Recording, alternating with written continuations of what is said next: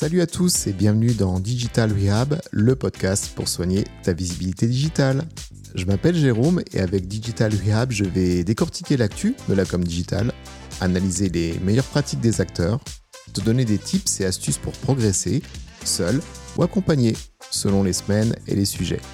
J'espère que tu es bien installé. On est ensemble pour un petit moment de thérapie. Allez, c'est parti Bonjour à tous, merci de nous retrouver pour ce quatrième épisode de Digital Rehab. Quatrième épisode encore une fois avec mes comparses. On va commencer par euh, l'ami Robin. Comment vas-tu Robin? Bonjour Jérôme, je vais très bien. Très content de te retrouver, re -re Super. retrouver. Donc tu es naturellement venu avec Hugo. Bien Hugo, sûr. comment vas-tu? Mais écoute, euh, très bien Jérôme, c'est vrai qu'on commence à être familier maintenant avec euh, ce quatrième épisode, donc euh, ça va très bien et toi-même? Écoute, je vais superbement bien. D'autant plus que, comme euh, subtilement teasé pour l'épisode 3, nous nous retrouvons avec un invité spécial qui est Emmanuel Bina. Emmanuel, on est ravi de te recevoir, ravi de t'accueillir. On te remercie pour ta présence. Comment vas-tu, Emmanuel? Eh ben déjà, merci de me recevoir. Ça me fait vraiment plaisir de travailler aussi avec des acteurs du Grand Est, d'une région que j'adore. Je vais très bien et vous, vous avez l'air très en forme, donc je pense que ce podcast annonce de très belles choses. Très très belle chose. J'en doute pas un instant. Ok, donc Emmanuel, on va être sur un format naturellement différent de ce que l'on propose. Euh, pour ce qui est Digital Rehab, on est là pour euh, parler des problématiques que tous les utilisateurs du numérique, tous les entrepreneurs peuvent rencontrer. Donc on va gentiment t'amener notre petite liste de questions, mais est-ce que tu pourrais commencer par te présenter? Alors oui, sans problème, je vais essayer de faire simple et efficace. Il y a trois ans, parce que oui, l'anniversaire c'était le 20, jan- le, vi- le 20 juillet, pardon. Il y a trois ans, j'ai créé Polskin avec ma mère, le docteur Mhm. Polinski. Polskin, c'est quoi? Ce sont des soins experts pour hommes qui sont naturels et fabriqués dans le Grand Est. Bon là, je le dis parce que euh, on est très entre Grand Est, donc c'est important de le signaler. On, a s'était eu pas encore localisé, mais tu nous as... Démasqué. On vous a dévoilé, Eh ben voilà. effectivement. démasqué. Donc, euh, donc j'ai créé Polskin il y a trois ans avec ma maman. On a traversé pas mal, pas mal de choses, des embauches, des désembauches. On s'est mis euh, sur les réseaux sociaux, récemment sur TikTok. On a fait des campagnes ads, on a arrêté de les faire, on les a refait. On s'est lancé sur le B2B avec euh, surtout des pharmaciens, mais aussi des grands magasins avec une très bonne nouvelle qui est arrivée il y a quelques jours. Je vous en Oh. dirai plus Ah. après si Oh, wow. vous posez la question. On Mais euh, en fait, moi, vraiment, mon... Enfin, mon truc à moi, c'est de tester, tester et toujours tester. Donc, je pense que je peux donner des conseils euh, à des gens qui ont envie de se lancer ou qui se sont déjà lancés par rapport au digital. Peut-être pas aussi bien que vous, mais je vais essayer euh, de le faire. Bah écoute, on est naturellement preneur, puis au moins il y aura un retour d'expérience Ouais. d'entrepreneur. Mm. Ce qui à notre niveau n'est juste que théorique, tu vas pouvoir le matérialiser de manière très pratique ou pratique. Ah bah, Clairement. je vais essayer. Ok, bah écoute, merci Emmanuel pour cette présentation. Euh, J'aimerais t'orienter vers une première question qui serait de détailler le départ de Polskin. Comment ça a été imaginé, concrétisé? Alors, euh, c'est une question que je trouve hyper intéressante et qui n'est pas souvent posée, alors que c'est là où tout a commencé. Alors déjà, quand on a lancé Polskin, il y a toujours ce qu'on pense et ce qui arrive réellement. Par exemple, rien que la cible. Nous, on pensait toucher euh, des hommes, euh, jeunes cadres dynamiques qui travaillent à la défense, qui va à la salle en sortant du travail. Et en fait, pas du tout. C'est pas du tout le client qu'on a aujourd'hui. Mais c'est pas grave, on s'adapte. Pareil, moi je pensais naïvement qu'en faisant du joli contenu, en le publiant sur les réseaux sociaux, en étant régulier et en travaillant, on allait y arriver très rapidement. Mais c'est faux. Ça se passe pas comme ça. C'est compliqué. C'est un parcours. Donc, il y a un peu la, la, la désillusion du début, si je puis dire, parce qu'on a fixé des objectifs, on a fait un business plan. Mhm. Euh, moi, j'ai fait de la finance d'entreprise en école de commerce, donc j'ai appris à faire des business plans, à faire des reportings financiers, etc. Mais il n'en est rien. Il, n'en est rien parce que j'avais pas d'ancienneté, pas forcément d'expérience. J'ai lancé Polskin, je sortais à peine de l'école, donc c'est pas forcément évident. Et quand on s'éloigne un peu de ce qu'on pensait, bah il y a des moments qui sont compliqués à passer. Et c'est là où on cherche des partenaires pour nous aider. Donc les débuts, bah, un peu l'euphorie du lancement du site qui s'essouffle rapidement parce que les résultats ne sont pas au rendez-vous. Enfin moi en tout cas pour Polskin ça s'est passé comme ça. D'accord. Bah écoute, c'est super détaillé et puis c'est complètement transparent. Donc déjà, merci pour ça. Ah bah ça, moi, je vais essayer par contre de toujours vous dire la vérité. Je, je vais un peu à contre-courant de ce que vous voyez sur LinkedIn avec 1000 euros, j'ai fait un million. Ouais. Je, je, vois pas comment c'est possible, très honnêtement. Donc, je vais essayer d'être honnête. euh, dans, dans ce que, dans ce que je fais comme retour d'expérience. Ok, on t'en remercie. Ouais. Les garçons, un retour par rapport à cette euh, stratégie initiale? Bah, déjà, je trouve ça euh, cool et hyper honnête de ta part Mm. de dire, ok, bah, ça a marché, ça a pas marché, euh, voilà, on teste des choses. Et justement, en parlant de, choses que tu as testées, tu as dit que dans un premier temps, tu avais une image euh, un peu faite, euh, enfin toute faite, qui a pas forcément fonctionné. Comment qu'est-ce que tu as mis en place euh, concrètement pour pallier à tout ça, niveau strat, que ce soit strat, est-ce que tu as changé d'axe sur ta strat digitale Qu'est-ce que qu'est-ce que tu as mis en place concrètement? Alors moi, j'ai vraiment... J'apprends en faisant. Mhm. Et c'est ça qui est un petit peu dur, c'est parce que Ouais. une- on, on apprend en faisant. J'apprends, euh, par exemple, sur le, le plan, euh, j'ai décidé de m'entourer, donc j'ai décidé de recruter. Ouais. Mais j'ai appris à recruter et j'ai appris à manager en le faisant, parce que j'avais pas d'expérience. Donc moi, ce que je me suis dit très rapidement, c'est Emma, entoure-toi. Tu n'y arriveras pas Mhm. seule avec ta mère. Ta mère est médecin. Ouais. J'ai fait de la finance d'entreprise. J'ai pas d'expérience. En cosmétique, pas forcément. Heureusement Mm. que ma mère l'a. Mais en tout ce qui est e-commerce, pas du tout. Donc j'ai vite compris qu'il fallait s'entourer Mhm. et c'est ce que j'ai fait. Ok. Et du coup, tu es parti sur. euh, tu as commencé comment? Du coup, tu as embauché directement un CDI Tu as fait comment? Tu es passé par. euh, Non, alors d'abord, je me suis dit, je vais, je vais prendre contact avec des agences pour Mhm. faire du ads. Ok. Je vais, je vais prendre contact avec des agences, ce que j'ai fait. Mhm. Donc, on- j'ai commencé à travailler avec Kudak. Ok. Euh, donc Tu moi, vas faire pareil. vibrer euh, Robin. Ah oui, Théo Lyon, dédicace, s'il m'écoute. J'ai commencé à travailler avec Kudak et euh, alors j'ai rien à dire parce qu'ils étaient assez investis, ils, ils ont fait un travail qui était assez quali, mais euh, ils n'ont pas réussi non plus en amont à trouver les limites qui allaient vite arriver. Mhm. Pourquoi? Parce qu'à l'époque j'avais un seul produit, un seul Mhm. produit à 25 euros à l'époque, euh, encore une fois, et euh, ils ont fini par me dire le panier moyen est trop faible, Ouais. donc on ne pourra pas être rentable. Mais j'avais dé- déjà dépensé les trois mois Ouais. euh, de contrat. Donc, euh, un petit peu déçu. Ils n'ont pas trouvé la solution. On a arrêté, mais j'ai- quand même appris énormément, puisque j'ai appris à faire des créas, j'ai appris à programmer des ads, Mhm. comment ça se passe, le réajustement constant, Ouais. Mhm. que j'ai vite compris également. Ouais. Ensuite, sur la partie SEO, on, a, tra- on a décidé de travailler avec Eskimos. Euh, Ju- Juste pour replacer, euh, du coup, Kudak, c'est du coup une agence, euh, pour nos auditeurs, c'est une agence de marketing digital euh, relativement connue, donc euh, à sa tête Théo Lyon, dont j'ai déjà parlé. Du coup, vous les retrouverez sur, notamment sur LinkedIn, ils sont Mm. assez présents. Et pour le SEO, pour décrire un petit peu, c'est juste euh, simplement le référencement naturel. Mm. Donc euh, voilà, pour traduire un peu à nos auditeurs les plus. euh, Très bien. Oui, c'est vrai. C'est vrai que, en fait, à, à force de faire, on, on se rend plus compte. Mais donc, pour le SEO, on a décidé de travailler avec Eskimos. Et Mhm. moi, ma, ma chargée de, de compte, c'était Éléonore. Si jamais elle m'écoute, j'ai adoré travailler avec elle. J'ai beaucoup appris sur le SEO, les structures à chaîne, les balises, Mhm. etc. Bien, Donc, ouais. c'était un contrat d'un an qui m'a permis ensuite de me débrouiller toute seule. Donc, Ouais. ça, c'était très bien. Sur la partie euh, ads, suite à Kudak, on a passé un petit temps à essayer de se débrouiller toute seule en comprenant finalement qu'on Ouais. n'arrivait pas à y arriver longtemps. On a décidé de travailler avec Primelis. Et là, euh, bon, on en pense qu'on en veut, mais je trouve que les gens qui ont 30, 40, 100 comptes à gérer, Ouais. finalement, on perd un petit peu le lien. Et pour Ah moi, ouais. c'est pas ce que je recommanderais parce qu'en fait, on est trop petit Mm. dans des entreprises qui comptent des énormes Ouais. comptes. Mm, Donc, on n'est pas la priorité. Et une fois qu'ils y arrivent pas, bah, c'est juste. Bah, on n'y arrive pas parce qu'il n'y a pas assez de budget. Alors ça, je l'ai entendu, réentendu, réentendu. Ouais. Il n'y a pas assez de budget. Je comprends qu'il n'y ait pas assez de budget, mais dans des agences, je pense que quand on est une petite, entreprise pardon, qui a peine en budget, c'est pas la meilleure solution Mm. de Mm. passer par des agences. Ouais. Enfin, c'est Ouais, pas aujourd'hui ce que moi je recommanderais. Ouais, du moins des grosses agences. Voilà, Oui, parce voilà. qu'il faut admettre que tu as pu travailler aussi bien que avec Kodak qu'Eskimos et c'est un petit peu les référents. Ouais. C'est carrément Ouais, la Champions ouais, League en termes de. Alors peut-être que quand tu as commencé, c'était 2020. si Ah, C'était me- il y a trois ans, donc Voilà. euh, Kudak Ouais. n'en était pas là Oui, où ils en sont aujourd'hui non plus. hein. Mais Eskimos était déjà Oui. vraiment solide en termes de SEO. Oui. Donc, euh, Oui. Mais c'est vrai que, en fait, j'ai essayé de tout faire. J'ai- j'ai- ensuite, j'ai j'ai travaillé avec des freelances, j'ai recruté. Mhm. Donc, il y a déjà eu cette partie, je m'entoure d'agences. Ensuite, il y a eu la partie, je recrute en CDI. Euh, et ça, c'est pas une bonne idée non plus. Donc, je, je conseille d'embaucher en CDI quand on a les fonds pour le faire, Mhm. mais pas forcément de le voir comme un investissement. Parce que si on tombe pas sur le bon cheval, Ouais, bah, c'est compliqué Mm. et ça fait perdre beaucoup d'argent parce que les charges, etc. Vous voyez comment ça se passe. On fait un contrat pour défaire le contrat, c'est compliqué. Il faut que les parties Mm. soient en accord et en plus il faut qu'il y ait un vrai besoin parce qu'embaucher pour embaucher, ça n'a pas de sens. Mhm. Quel est le besoin? Quelle est la fiche de poste? Qu'est-ce qu'il faut faire? Ça, c'est des questions auxquelles pardon, il faut répondre en amont. Donc, on a eu la partie agence, on a eu la partie recrutement CDI.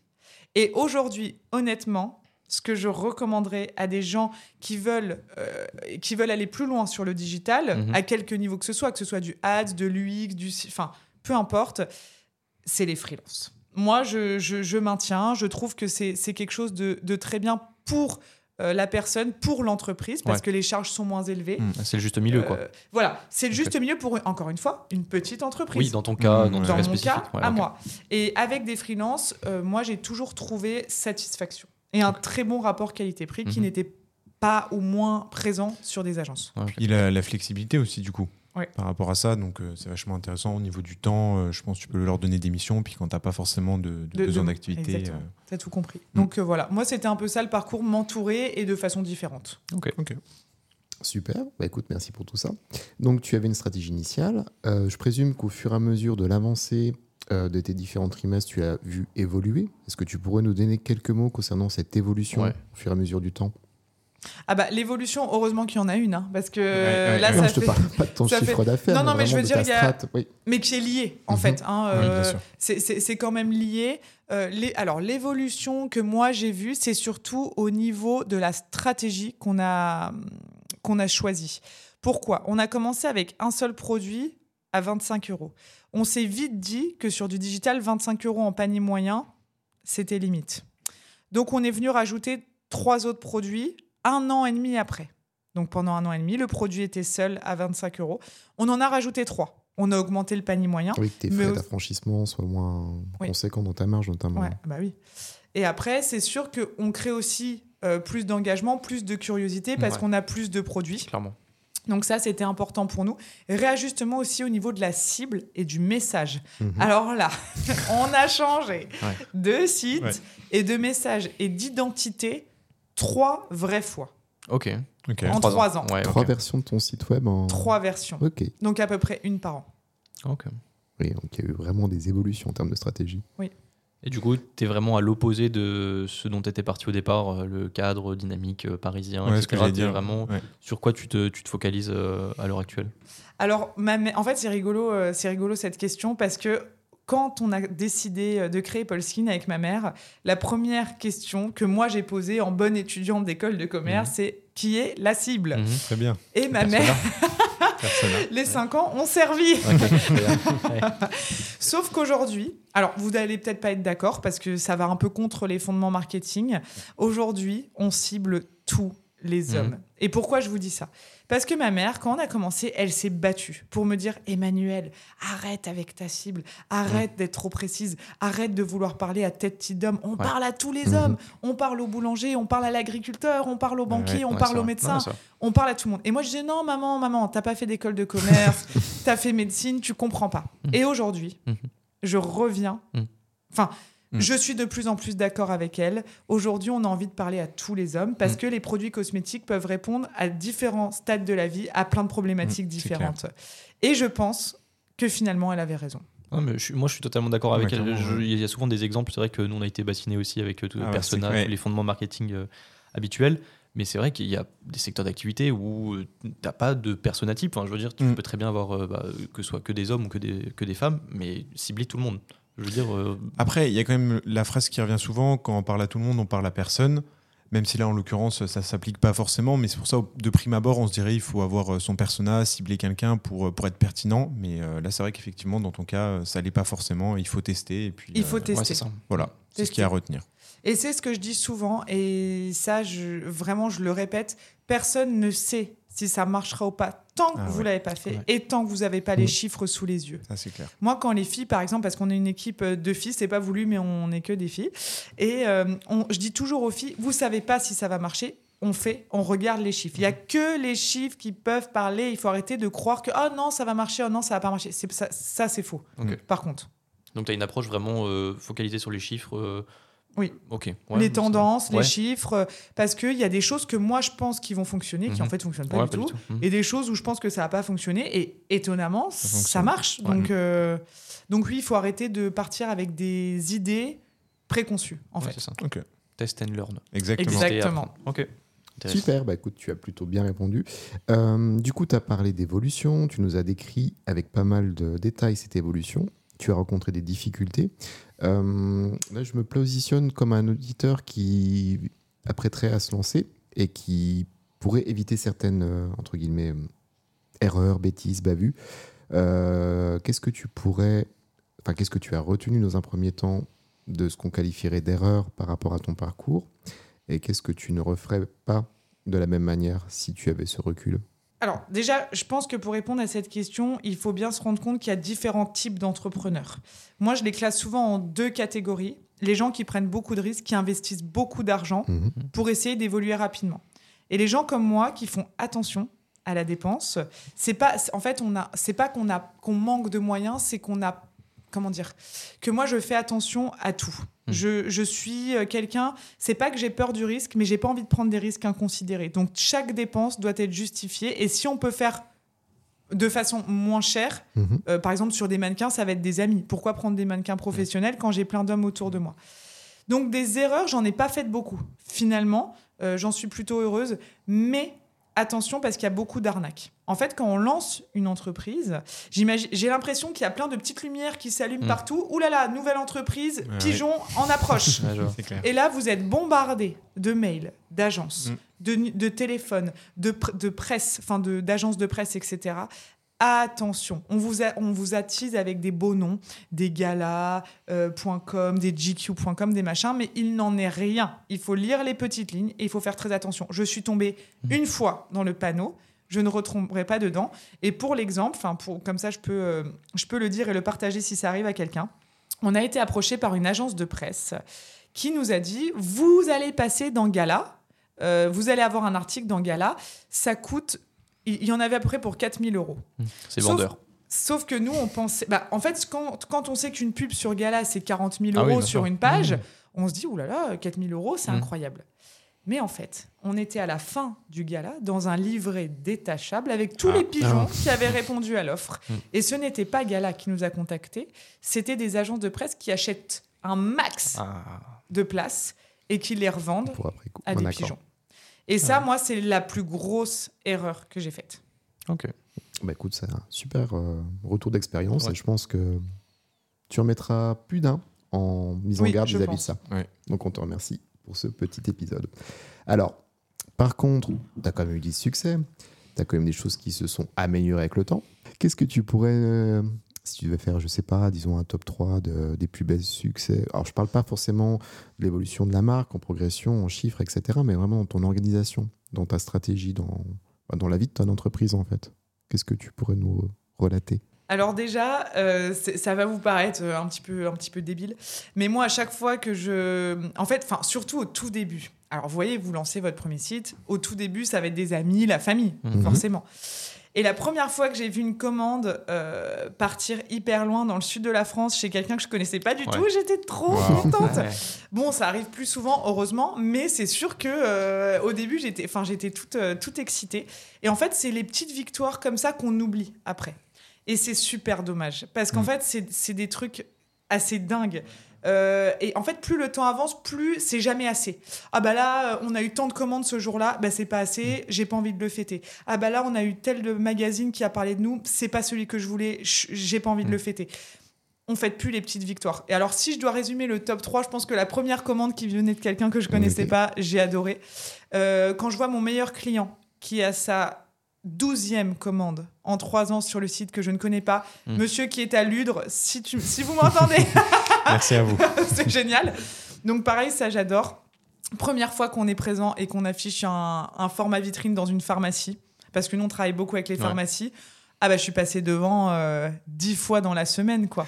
C'était euh, ah mais c'était incroyable de voir mes affiches dans des pharmacies incroyables.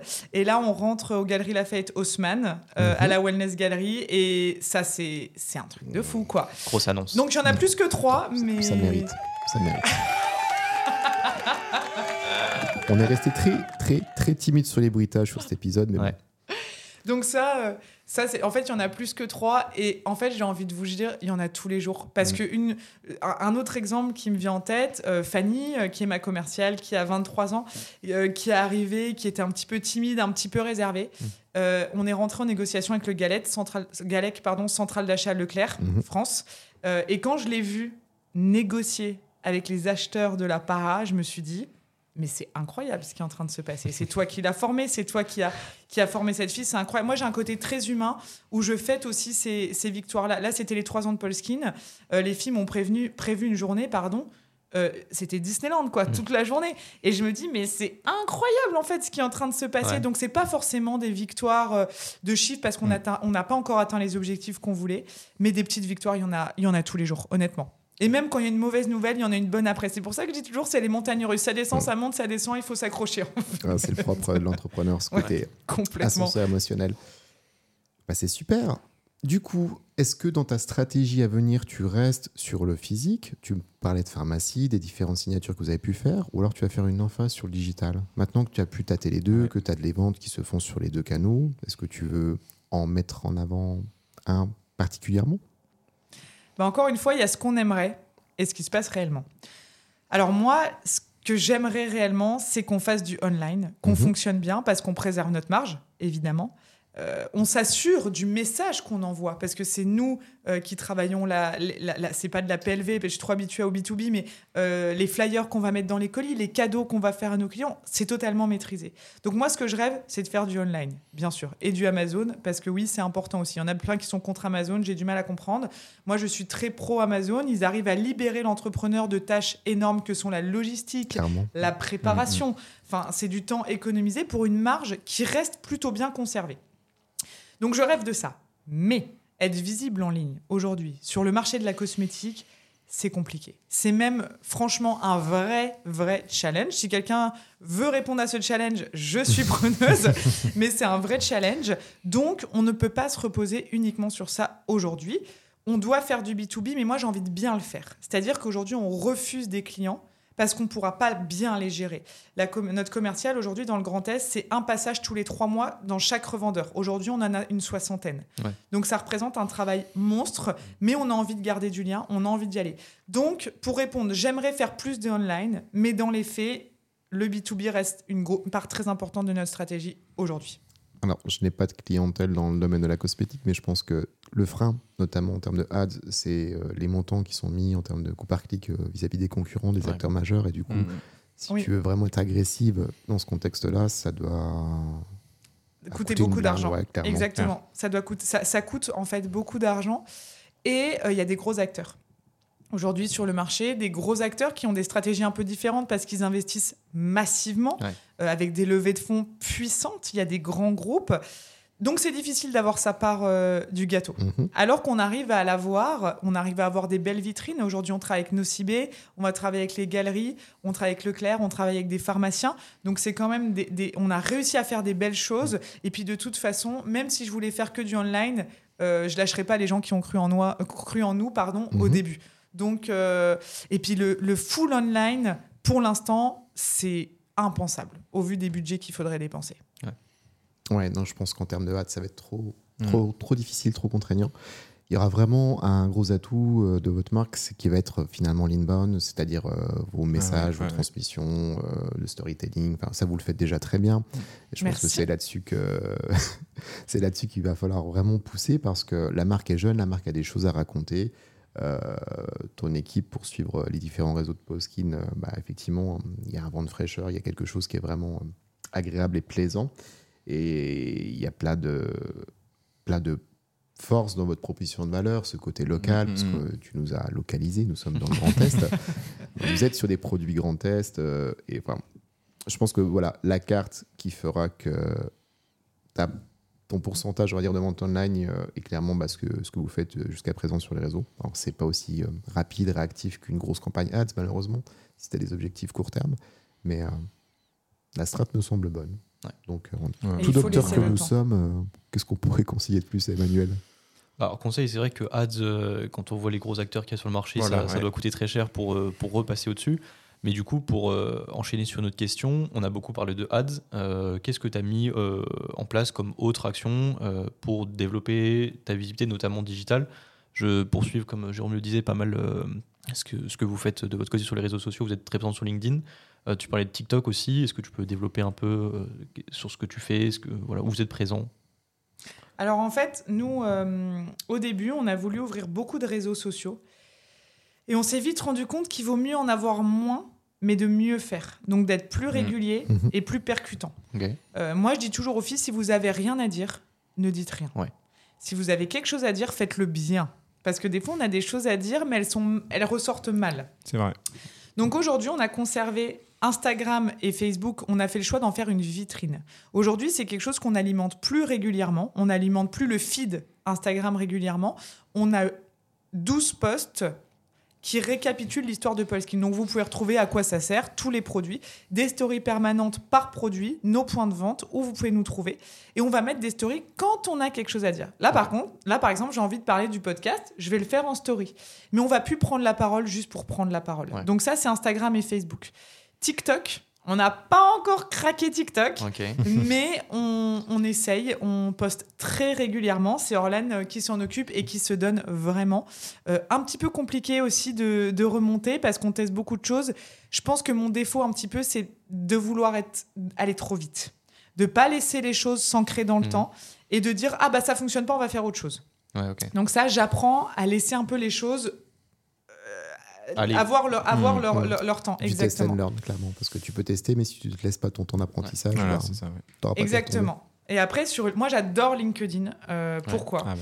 Parce que LinkedIn, je trouve que c'est un réseau. Alors, euh, franchement, en ce moment, les posts de avec Oui. 1000 euros, je fais un million, euh, j'ai tout plaqué, j'ai une vie de rêve. euh, Enfin, franchement, je trouve qu'on ment un peu aux jeunes aujourd'hui. Il y a deux facettes. hein, Il y a deux facettes. Il y a vraiment, euh, comme tu dis, euh, des, des- des- des gros menteurs. Les SMIC LinkedIn, Oui, par voilà, exemple. le fameux SMIC LinkedIn à 10 000 euros par mois. Et il y, a Mm. la- il y a la réalité de ce que vivent euh, beaucoup d'entrepreneurs, quoi, la majorité. Mais qui est moins visible, Ah bah oui, malheureusement. Exactement, ouais. Bien sûr. Et nous, ce qu'on essaye de faire sur notre LinkedIn, en tout cas, c'est de montrer les backstage. Donc, en gros, bah, comment ça se passe quand on prépare des grosses commandes, comment ça se passe quand on a un partenaire, euh, Je valide. comment on fête nos trois ans, par exemple. C'est super bête, c'est des, des photos qui sont pas belles, euh, c'est pas léché, c'est rien du tout, euh, mais c'est nous, quoi. C'est authentique et social. C'est clairement, ouais. c'est ce que. Une partie de ta clientèle à venir, finalement, parce que tu vois, cette Gen Z, on n'a rien à fiche de prod super léché, on n'a rien à fiche que tu me vendes vrai. ton produit, que tu me fasses une promo. Par contre, ils veulent de l'authenticité, ils veulent connaître tes valeurs, ils veulent connaître ton engagement RSE, j'en passe en fait. Mais voilà, euh, cette notion d'authenticité que vous développez également sur LinkedIn, là où on a tendance à embellir la mariée, comme tu l'évoquais, Ouais. ou carrément mentir, euh, je pense que c'est la bonne strat, clairement. C'est ce qu'on avait évoqué sur les épisodes précédents. Ouais, c'est ça ce que j'allais dire, vraiment le, le côté authentique. Enfin, moi, je sais Mm, que mm. c'est vrai qu'il y a une petite hype autour de ça euh, ces derniers mois. Et je trouve ça trop bien de justement voir les backstage, euh, arrêter de mentir, de mettre Mm. que les beaux trucs en, en avant, d'avoir vraiment la réalité. L'entrepreneur, bah, des fois, tu galères, euh, tu partages quand tu galères, quand ça marche, tu partages aussi. Et je trouve ça trop bien le côté authentique, vraiment. euh, je sais pas, ça, ça alimente une sorte de curiosité chez tout le monde et je trouve ça hyper intéressant.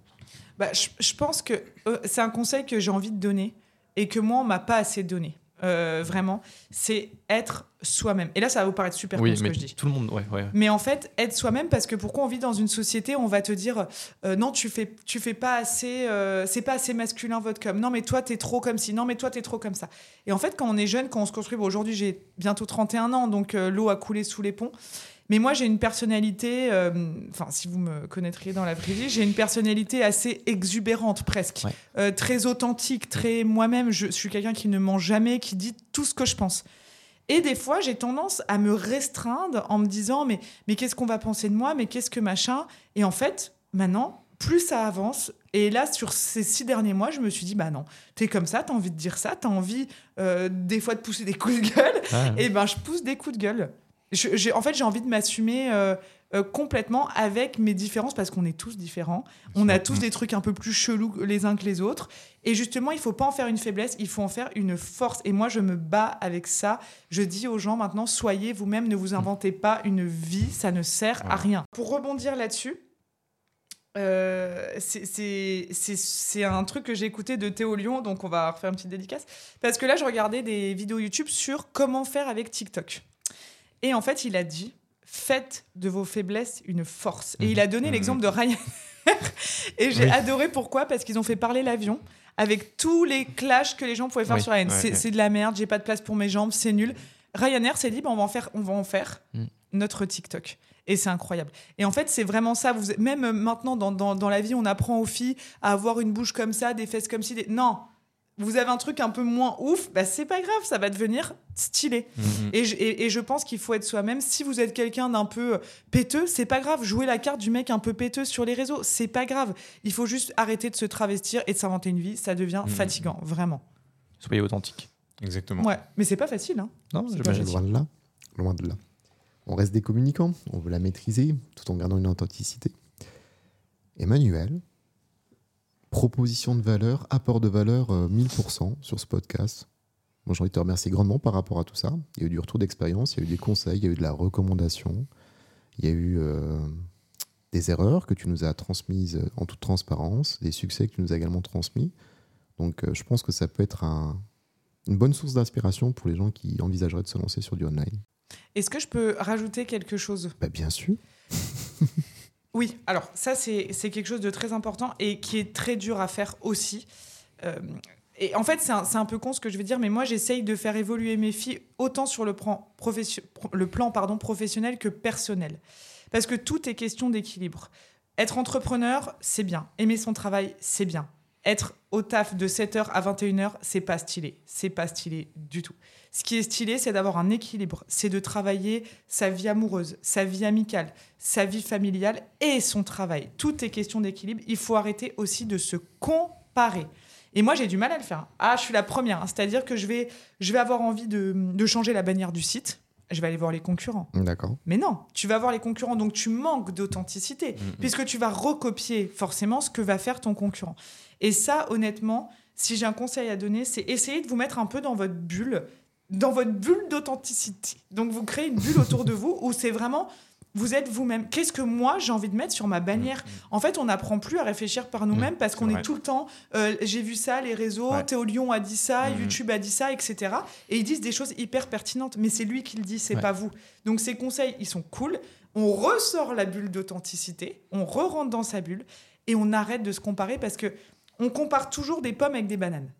Pourquoi je dis ça? Parce que moi, par exemple, j'ai tendance à me comparer avec un, un gros acteur du marché qui est Horace, qui est une très belle marque, qui fonctionne bien, mais ce n'est pas moi. Ouais. On a, moi nous, on n'a pas fait de levée de fonds, c'était pas le choix qu'on a fait. On n'a pas la même com, on n'a Mm. pas les mêmes produits, on répond pas aux mêmes attentes des clients. Alors pourquoi? Allez toujours regarder ce qu'ils font eux. Je pense qu'il faut vraiment réussir à sortir de ce truc-là et à être authentique.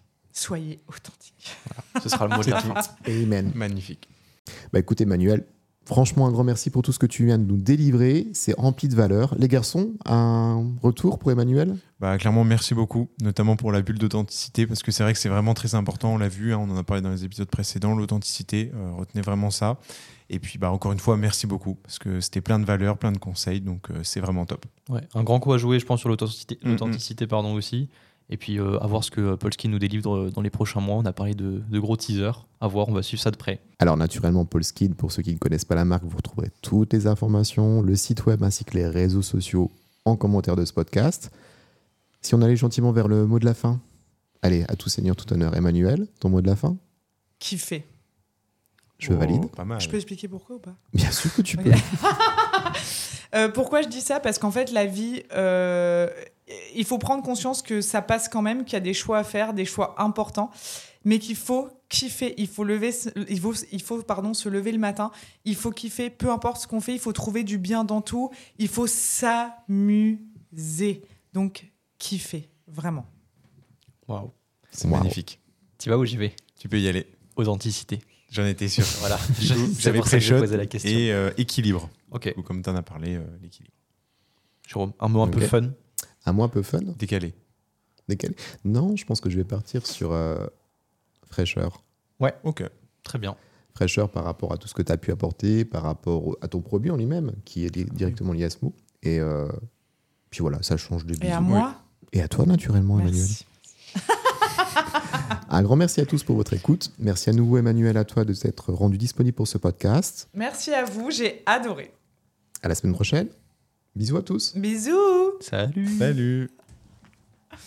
C'est déjà la fin de cet épisode. J'espère que tu l'as apprécié. En tout cas, j'ai adoré l'enregistrer. Si jamais tu as des questions, des sujets que tu souhaiterais voir abordés dans les prochains épisodes, tu trouveras en description un lien SpeakPipe pour me contacter. Je t'invite également à évaluer ce podcast et te remercie par avance. Je te dis à la semaine prochaine et d'ici là, prends bien soin de toi.